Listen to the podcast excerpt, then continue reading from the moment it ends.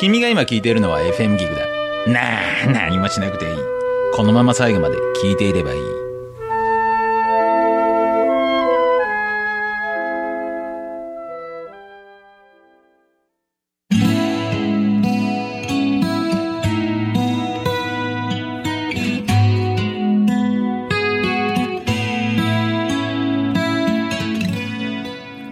川端智之がお送りするファクトファインディ。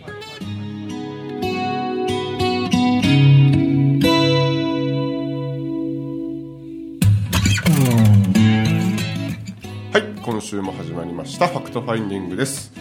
午前11時、皆様いかがお過ごしでしょうか。30分間また楽しんでいただけると嬉しいです。よろしくお願いします。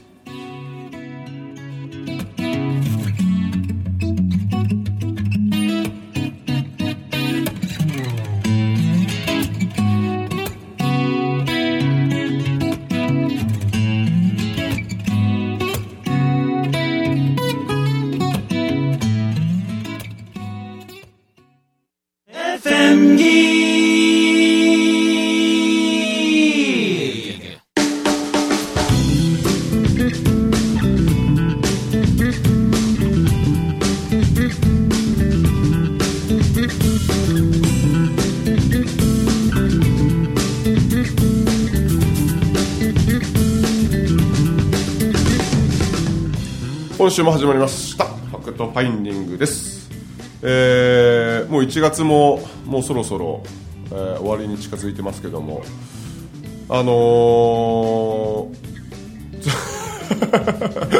ょっと今ブログ書いてましたすめっちゃ集中してましたね。1月も終わりですけども、1月も終わりですね。早いですね、早いですね。先週のその禁止じゃないわ、我慢してること、我慢してやりたくないことをやってることをやめると。そうそうそう、やらないと、うん、結局人の目を気にしてるわけやからね。やりたいことをやらないのもそうやからね。やりたくないことをやめれないのも結局は人の目を気にしちゃってることが多いんじゃないかな。そうそう、まずそれに気づくっていうことなんじゃないの。なるほど、自分の中の分類としてね。この今の自分の生活の中で、この部分は、やりたいからやってるな、この部分は、ちょっと我慢して、なんか人の目気にしてるところを探すというのかもしれない。だからそうやね、とあーどうな人によるかな、見つけやすさって。まあでもね、やっぱり、やりたくないことやめれないのってやっぱり人の目気にしてるよ。なるほど、そうですね。いやちょっと俺逆に人の目を気にしなくなりすぎて、あんまり思い出せなくなっちゃったかもしれません。過去のこと、自分のことを振り返ると。だからそういうことなんよ。生きやすい人って本当に人の目を気にしてない。で俺もどんどんそうなってきてるし、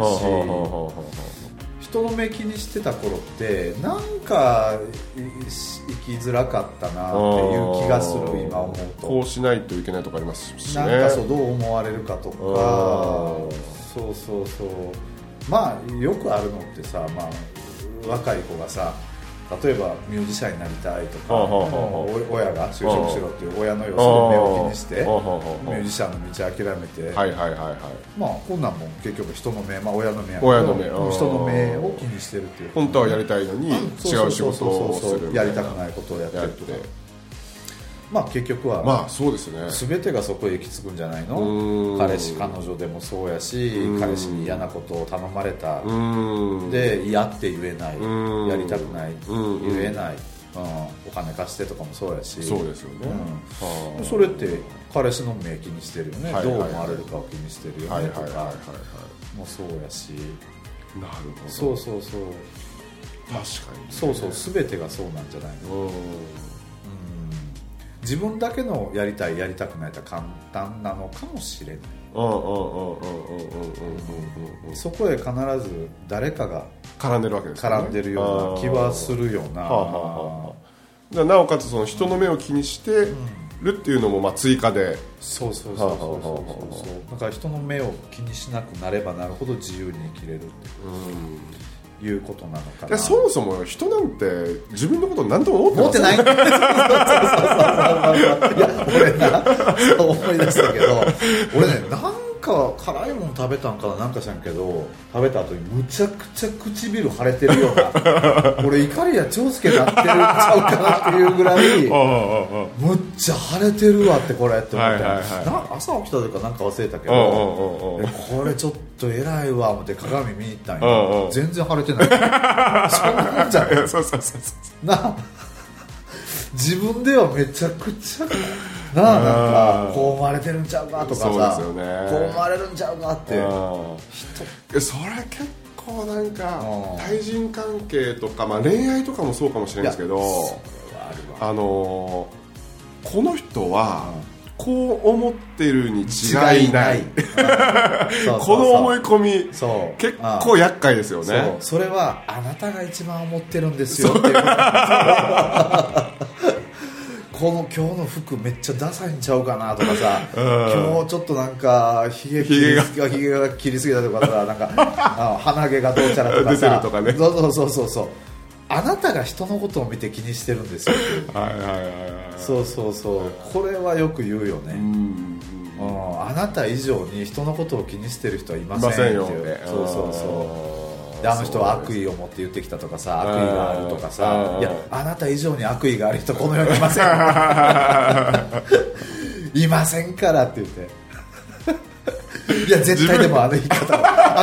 は私をなんかもう貶めるために言ってるんだわ、いやまああなた以上に人を貶めようとしてる人いませんからそこを気づけるだけでね、全然違いますもんね。世界は優しいよって、優しいですよね、世界は優しいよって。だからなんかそういう風にこう思ってしまうような自分がいた時に、俺それちょっと癖になってる、癖っていうかこういう風にしますよっていうのがあって、例えばなんかなんですかね、もう絶対これ悪意やろっていうようなことがあったとするじゃないですか、悪意じゃないんだけど、悪意じゃないんだけど悪意じゃねえかなって思った瞬間に、これがどうやったら生きていくのかっていうことをなんかちょっと考え始めるんですよね。生きていく、自分の中で、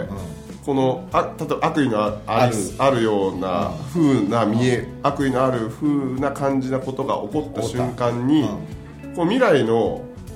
いいことにつなげるとしたら どういうことになるだろうなこの一件はっていうようなことをイメージをしたりとか見るようにしたりする、根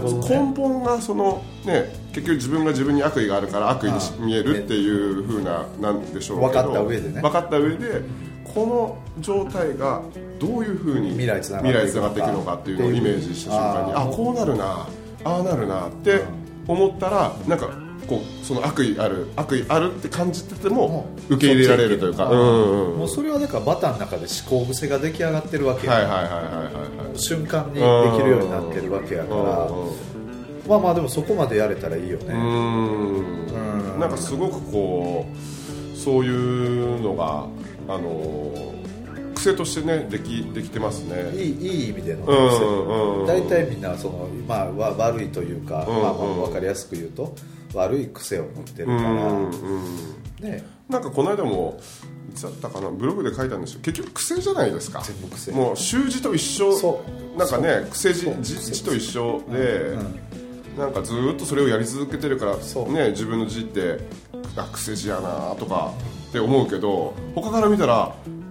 たらすごい綺麗な字やねっていう風になんか言われたりとかで、それもね練習したりとかね、反復運動で治るわけですもんね。で違う癖字を作ることができるわけやし、そう、この癖はやっぱりねこう意識していかないと。確かに自分のねパターンをね知るって大事ですよね。大事よ。これ来たまあ人生の中で何回もこのパターン多いなっていうのは、もうそこには必ずお宝がですよね。でっかいお宝眠ってるからね。そうそんなんをね、尻に貧乏神ツアーちょっと宣伝そうですね。いやいやもう絶対いいですよね。もうこの細部をこの細部を解体していくと、いや面白いよね解体作業ね面白いですね。面白いパターンあるよね。恋愛でやっぱり多かったしね。ああ俺もあった。なんか例えばなんかねこう付き合うか付き合わないか、はいはいはいはい、連絡を取り合うか取り合わないかの時に、はいはいはいはい、例えば、まあ、毎日俺がこっち側がこう連絡をしてると、まあ、帰っては来る、帰っては来るんだけども、毎日を連絡して日をまたいでもまた俺から連絡してっていうふうにやると迷惑なんじゃないかなって、はいはいはい、相手が、ね、迷惑と思ってるんじゃないかなって考える、ね、でそうするとなんかちょっと萎縮してしまって、ね、なんか例えば文章が変わってしまったりとか、でらしさが出ない、ね、らしさが出なくなったりとかして、で結局だんだんこう疎遠になっていったりとかで、まあそれもねある意味その素直にちょっと気使ってるとかってこう相手に側にこう聞いてみると全く気使ってなかったりとかね。あ、気使ってたのは俺やった。送るの迷惑かなって思ってたのは結局俺やったみたいな。そうそうそうそう、めちゃくちゃあるよね。めちゃくちゃある。それはあったわ。迷惑なんじゃないかなってね考えるよね。考える。まあ多いやろな。多いでしょうね。これやったら迷惑なんじゃないか、これ言ったら迷惑なんじゃないかとか、このタイミングでメール送ったらちょっとそうそうなんか大丈夫かなとか。でもねこんなんも例えば、俺人を誘うときによくあったんだから、これ言うってなんかこういうまあなんやろな、例えばまあデートでもそうやけど。なんか食べに行かへんご飯行かへんとか言ってなんか迷惑なんじゃないかなと、断られへんのちゃうかなとか、それ断られへんの俺やったよそうですね。そうそうそう、一番断れなかったの俺やったんやって気づいた時があって、そうそう嫌やったら嫌言うからで俺自分が言えるようになってから簡単に誘えるようになった。なるほどなるほど。嫌なものは嫌ってすぐ言えるやろって思うから。そうすごい分かりやすい。そうだな俺かと思ってね。ノーと言えない人なんか特にね、バカのこれ聞いてる人はあんまおらんか。ポジショニングやってればねどうですかね。まあまあ結構ね楽にいけてる人多いと思うんです。多いやろな。そうよななんかテクニックがどうのこうの、なんか俺の姿を見てそうよな、なんかいいんだとか、そうそうそう、なんか前も、あるポジショニング講座の1回目の時になんかこう講義中に俺お菓子食べたんですよ。そしたら、最後の感想の時にある方がいや私は講師の人って講義中にお菓子は食べちゃいけないもんだと思ってましたできなで当てたと思ってでああみたいな感じだったんですけど、でもこれ私のルールってことに気がつきました。あ、すごいです。で、最終回の頃にはもう自分パジャマで着たいと思いますここにって言ったんですよパジャマのぐらいで着たいですって、それぐらいラフな状態で着たいですって、もうきっちりメイクもして普通にこうなんかおしゃれな格好してもうなんかこう着てたんですけど、もうそんな人がもういかにも完璧主義みたいな感じの人がもうなんか俺がお菓子食べてただけでなんと2回目の時にほぼパジャマで来たんですよ。マジで、はい、ほぼノーメイクで、はあ、それみたいな、すごいね。そうそうそう、だからなんか言って伝わることもあれば、なんかこう姿を見て伝わることとかっていうのもなんかあるんだなって思いながらまあまあまあそうか。でもなんか大半そうじゃないの、姿見てのことは多くない、なんかやってることって、そうですね、なんかね基本僕靴下脱ぐんですよ、そのこういう子供みたいな裸足、うちの子供もどっか行ったら必ず靴下裸足でやってたりとか、まあ、冬場とかはねちょっと寒いとあれやからあれですけど、まあ、今もラジオ収録の時はまあほぼ靴下脱いでるんですしそんな姿を見てあそんなんでもいいんだなって思いましたっていうようなことを言われると、むむしろダメだと思ってたのってなんかそういうふうにこうね思っちゃうから、なんかひょうひょうとして生きてる感じがなんか面白いんでしょうね。ああここでこうしてるああしてるっていう俺の行動パターンを見て、あいいんだこれでもってそういうふうにまあ思ってくれたらね、俺何もしてないけど勝手にねそうなってくれれば一番楽ですよね。わかる。子供ってだからそういうものを見てるよね、うん、親のね、教えてあんま聞いてないと思うよいや姿しか見てないと思うよ子供って、はいはいはいはい、そうですよね。もう感覚だし、俺も子供の頃そうやったら言ってることとやってること違うなって親は思ってたもん、うん、なるほどね。そう、はいはいはい、だからいくら言ってることが素晴らしいことでもやってることがあれやったら余計その違和感を俺は感じてたし、そうそう結局はやっぱりその姿しか見てないなって思う。そうですね。いやすごいよねその気づきを一瞬で得た人はね。ねえやっぱ素直なんでしょうね。素直と思う。素直ですね。なんかまっすぐで素直な方やなっていうようなイメージはすごくあるんですけど、ね、なんかほら自分の枠の、まあ、外に出た方が楽やんか、うんうんうん、自分で枠をこう作っちゃってるわけで自分の外か外側ね、なんか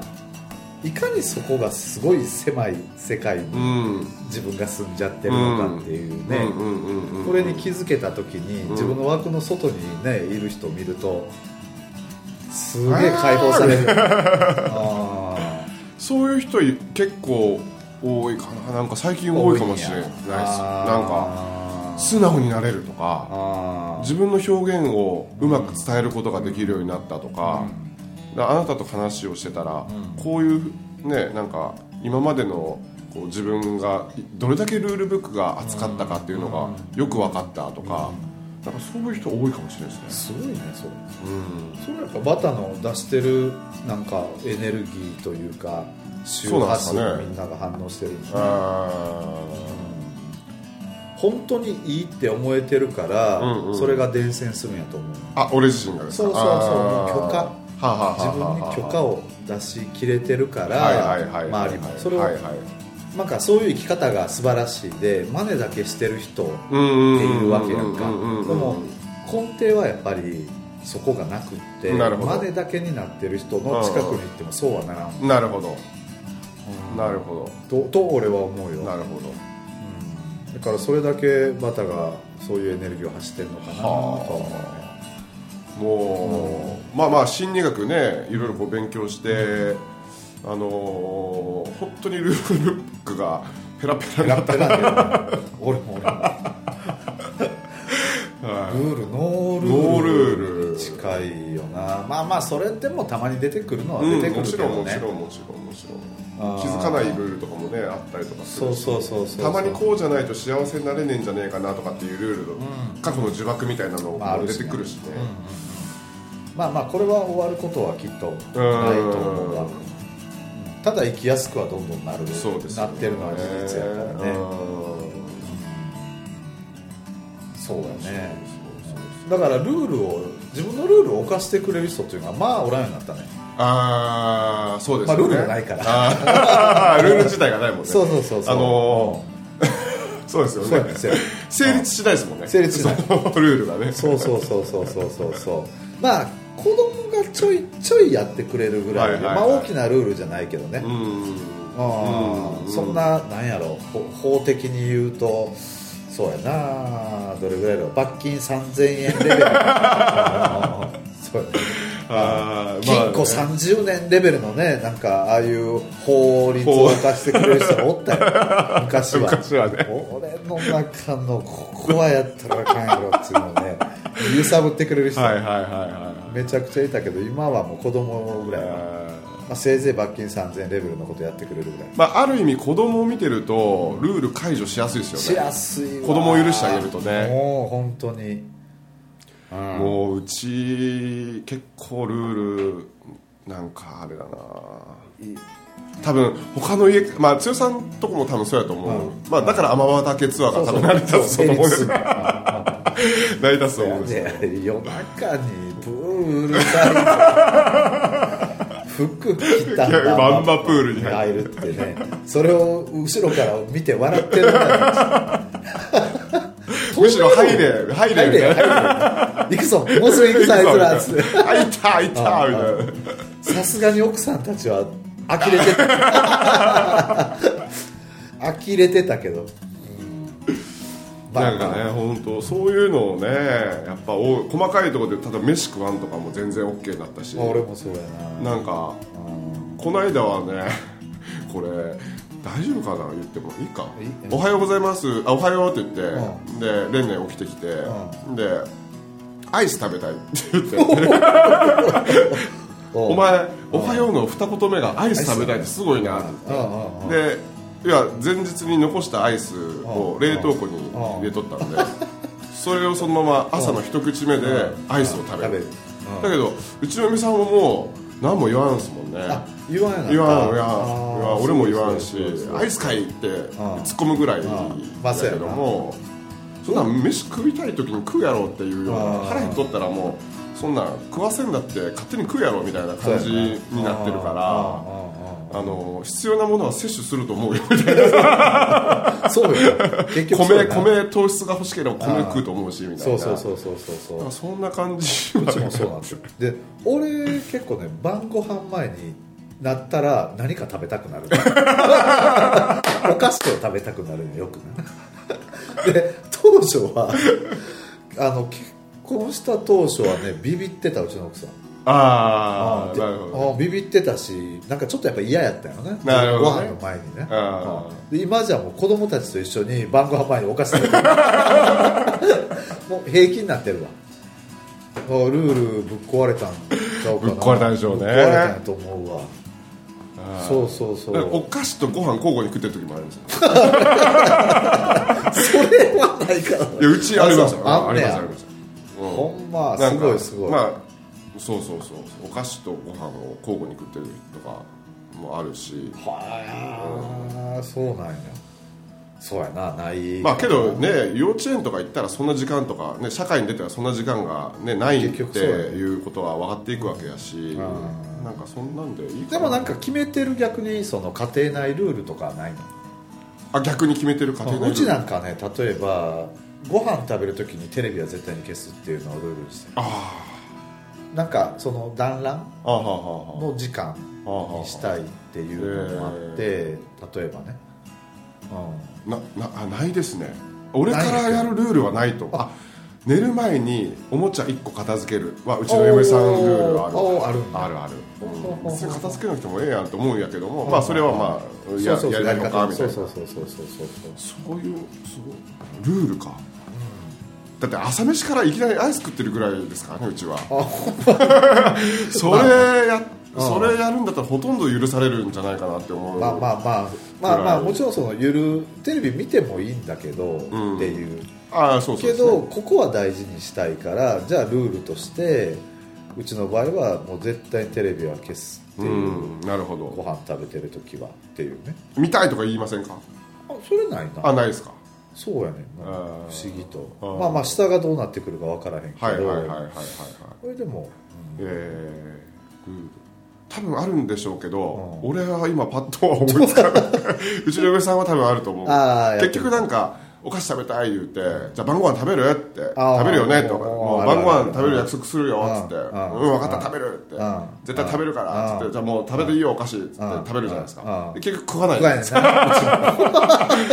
別に怒るわけでもないし、まあさっき約束したやんかっていうふうに言うわけでも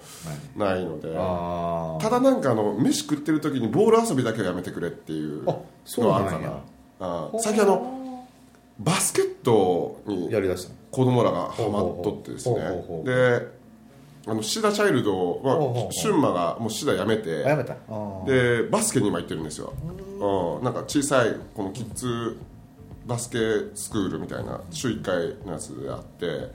なんかちょっとボールを去年かな、クリスマスプレゼントでゴムのモルテンのボールを買ってやって、で長岡ってそのアルビレックス新潟の本拠地なんで結構こうストリートバスケットとかが なんかあるんですよ、うん、公園の片隅に。でそれをこう、まあ、大人用の、ね、リングやから大きいからその上からシュートしても届かないから下からやってみやって言って下からやったらいいんじゃないのって言ったら、まあ、一発目が入ったんですよ。それすごいすごいすごい。もうそれがうわーってなってもうそっからもう超ストイックに あと10本入れたら帰るそれをなんか要は家でもやりたいわけそういうのでうち そのリビングのところにこの洗濯物の干し竿を置けるバーというのがあってそこをボールを越えたら、うん、そのバーを越えたらシュートが入ったっていう体で2人はやってるんですよ。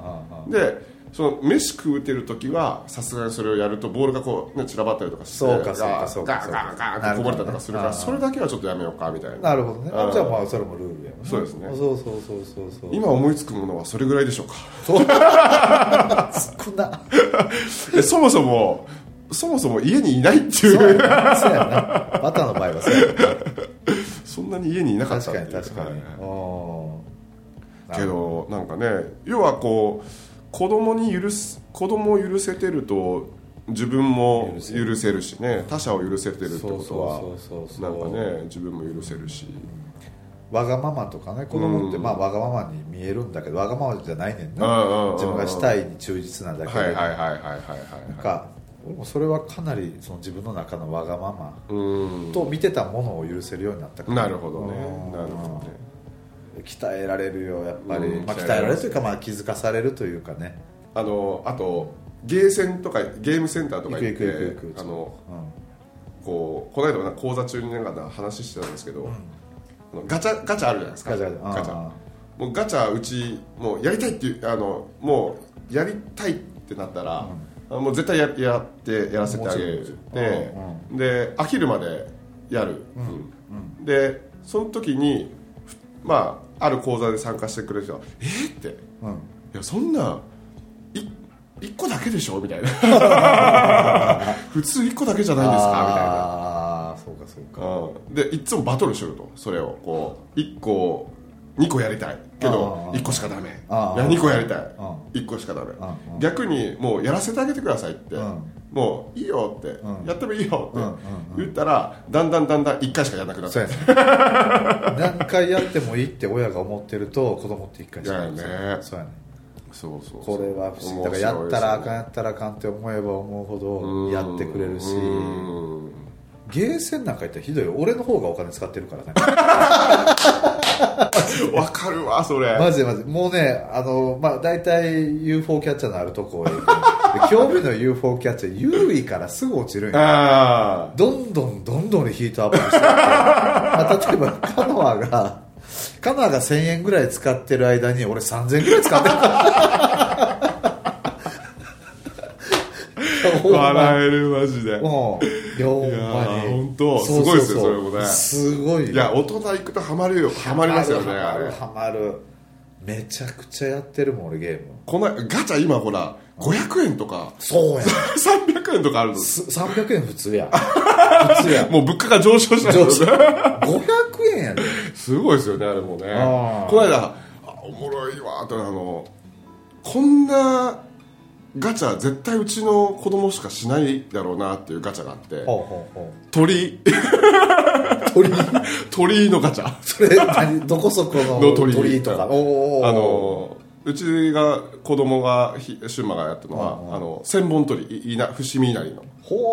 千本鳥居いや3本しかついてないんだけどいっぱい買ったら1000本になりますよみたいな